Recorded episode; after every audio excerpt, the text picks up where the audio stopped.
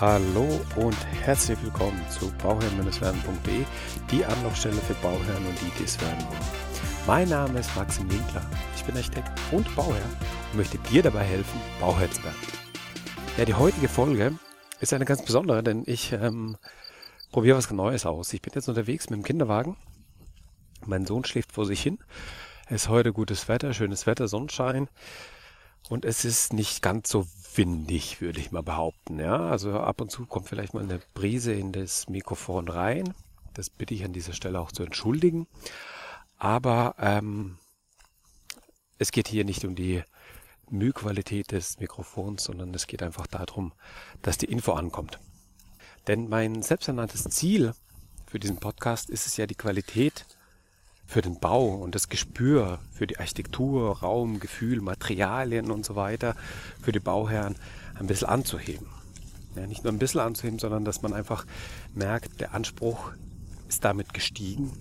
Ja, das Bewusstsein für die Architektur, für die Materialien, für diese ganzen ähm, feingefühligen Stoffe, sage ich jetzt mal, dass das einfach höher ist und dass meine Hörer einfach da einen höheren Anspruch haben. Ja, was nicht gleichzusetzen ist, dass die ähm, Preise dadurch auch steigen. Absolut nicht. Also das muss es ja gar nicht. Aber wenn man halt ähm, naja, echte Materialien mag und den Beton gern mal Beton lässt und das Holz gern, ger, gern mal Holz lässt und nicht ähm, im Bad Fliesen in Holzoptik verwendet, ja, dann ist das in meinen Augen schon viel getan. Und das ist halt genau das, ähm, wofür ich kämpfe mit meinem Podcast. Und natürlich helfe ich auch den Bauherren, ja, keine Frage, mit Tipps und Tricks. Das ist ja auch ein Anspruch, dass man halt keine Fehler macht, dass man ähm, die Fehler einfach vermeidet. Genau, und dadurch, ähm, da fange ich jetzt mal mit dieser Folge an, da so ein bisschen Gespür zu bekommen, ein bisschen was über die Architektur, Ästhetik, Raumgefühl, Räume, Materialien zu erzählen. So, das ist so diese ähm, das ist dann dieses Format, sage ich jetzt mal, was ich jetzt starte. Und heute möchte ich über etwas reden, was mir wirklich, naja, ich weiß nicht, wie soll ich sagen, es passt mir einfach nicht, wenn ich das sehe. Und ich sehe das immer wieder in den Neubaugebieten. Immer wieder, wenn neue Häuser gebaut werden, sieht man diese Wärmepumpen. Ich habe nichts gegen Wärmepumpen. Ich finde sie ehrlich gesagt ähm, als Energieträger oder als Energiewandler nicht optimal. Ja, weil die einfach dann, wenn es kalt wird, ähm, leis, leis, ähm, haben die nicht eine optimale Leistung. Ja, und wenn es warm ist, wenn man die Heizung sowieso nicht braucht, dann laufen die eigentlich am besten. Ja, das ist so ähm, bisschen Widerspruch in meinen Augen.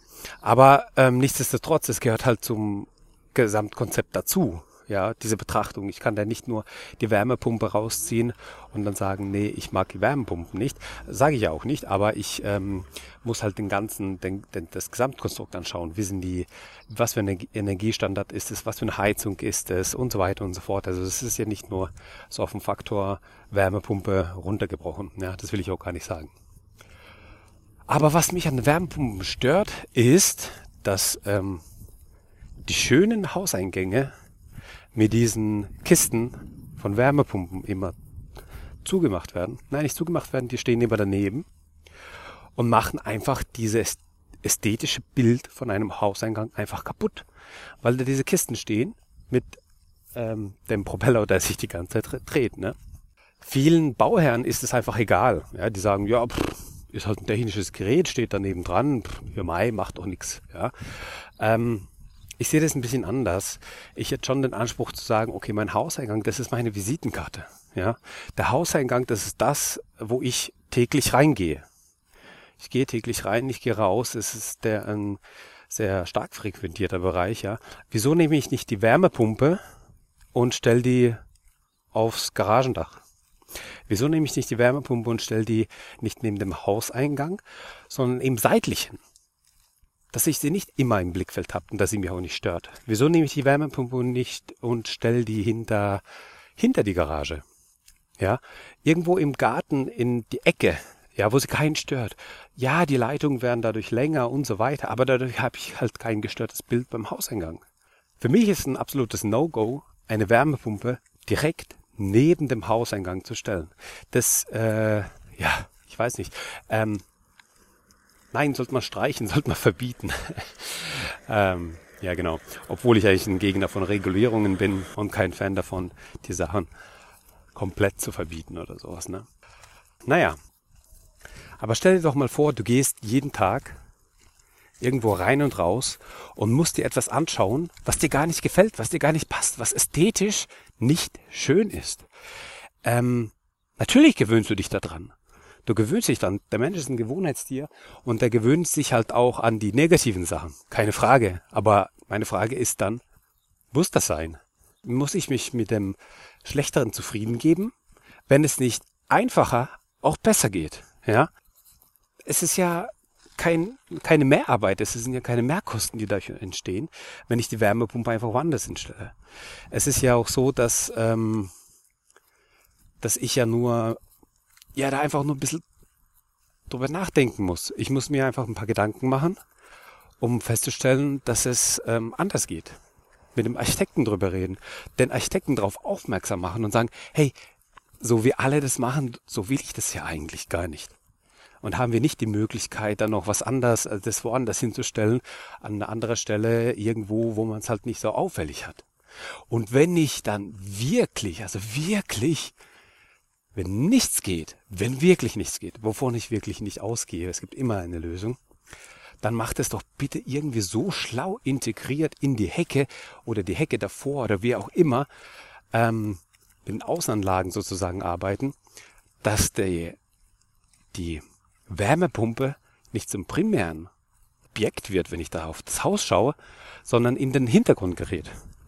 Dass das zum, zu einem sekundären äh, Erscheinungsbild einfach beiträgt und nicht einfach ein, ja, ein, ein Gerät ist, das mir gleich in die Augen springt, weil, weil das Gerät noch eine Edelstahlabdeckung hat oder sowas und das Haus ist irgendwie ähm, dunkelgrau gestrichen, so dass ich da einen kompletten krassen Kontrast habe, sondern dass ich das irgendwie versuche, ja, ich, ich will nicht sagen kaschieren, aber halt irgendwie so integriere, dass sich das halt einfach nicht stark auffällig ist. Ja.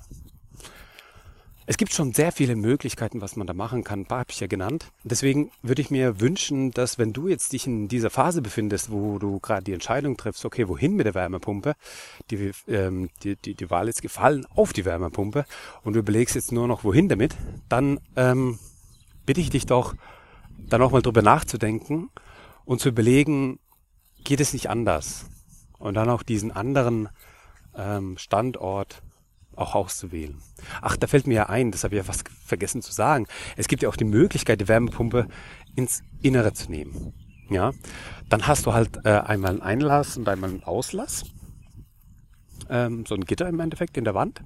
Und kannst es ganz bequem nach innen stellen. Also meistens wird dann die, die, ähm, die Hausecke genommen, dass man den Einlass auf der einen Seite, den Auslass auf der anderen Seite hat, damit sie den maximalen, ähm, die maximale Entfernung voneinander haben. Aber das funktioniert auch, das kann man auch sehr gut machen. Dann ist es ein Innengerät, das kostet, ja, das kostet mehr, keine Frage. Das ist schon so, das ist dann ähm, preislich äh, sich, ja, ich weiß nicht, aber so 20 Prozent, glaube ich, kostet schon mehr.